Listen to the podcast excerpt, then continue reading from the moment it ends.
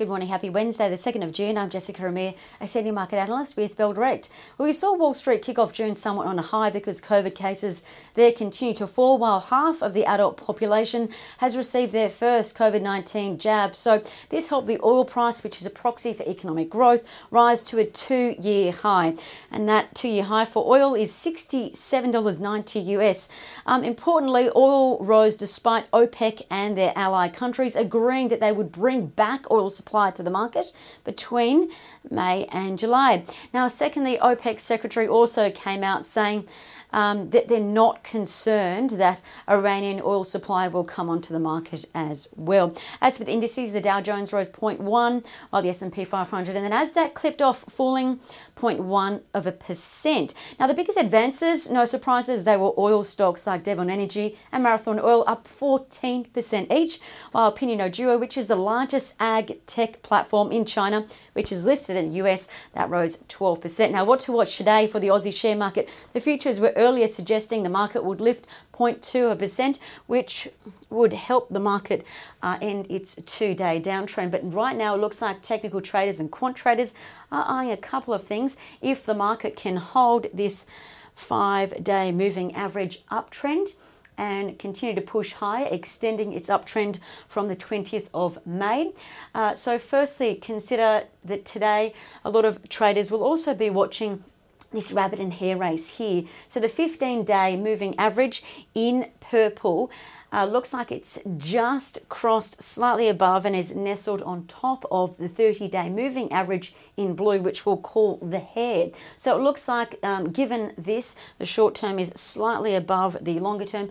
This usually symbolizes a technical uptrend is forming, but the lines are virtually on top of each other, suggesting the market could go either way for for now. Uh, but for now, um, to move the market higher, we'll need to see a couple of things. Firstly, Victoria will need to exit their lockdown, and economic growth will need to continue to beat expectations. So that leads us to the second point. All eyes today will be on economic growth data. Data released at 11:30. Market expectations are for GDP to grow 0.6 of a percent in the first quarter. That's from Jan to March. Now, Citi expects less GDP than Nash, expecting 0.3% growth. Now, of course, this is following the 3.1% growth that we saw in the fourth quarter of 2020. Also, keep in mind, yesterday the RBA forecasted GDP for the full year to be 4.75%.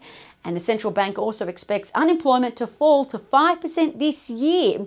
And they also flagged that if unemployment falls below that, the RBA could potentially stop buying bonds from July onwards. So that means bond yields will likely rise further. What does that mean for stocks? Well, it means insurance and bank stocks may potentially continue to do well, while growth and tech could continue to be pressured. Now, the third element to watch today iron ore stocks. We know the iron ore price rose 4% overnight, heading back to its all time high. So keep an eye on a couple of iron ore stocks. One of those that was traded a lot yesterday was the iron ore heavyweight Fortescue Metals. Uh, so keep an eye on that one. Yesterday it rose 1.7% yesterday. It also might be worth watching this smaller iron ore company that made a cracking gain yesterday, Magnetite Mines MGT. Now this stock uh, rose 3% yesterday. So far this year it's up a massive 371 1%.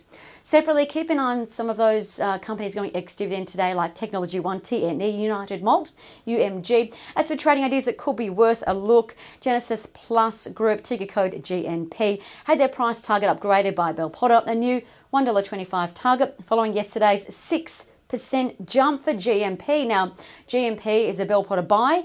GenusPlus that's the name of the company. They're a power and telecommunications infrastructure company. They work with the likes of Rio Tinto. Now, yesterday, GNP announced that they won a new Rio contract and also expanded into New South Wales following an expansion, which is why Bell Potter raised their EPS, their earnings per share estimates by 0.2%, 9.9%, and almost 15%.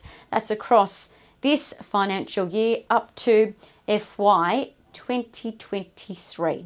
And lastly, bullish charting signals have been identified in Bubs BUB, Ava Risk Group AVA, and Atomos AMS, and that's according to Trading Central. I'm Jessica Amir with Bell Direct. Have a great day.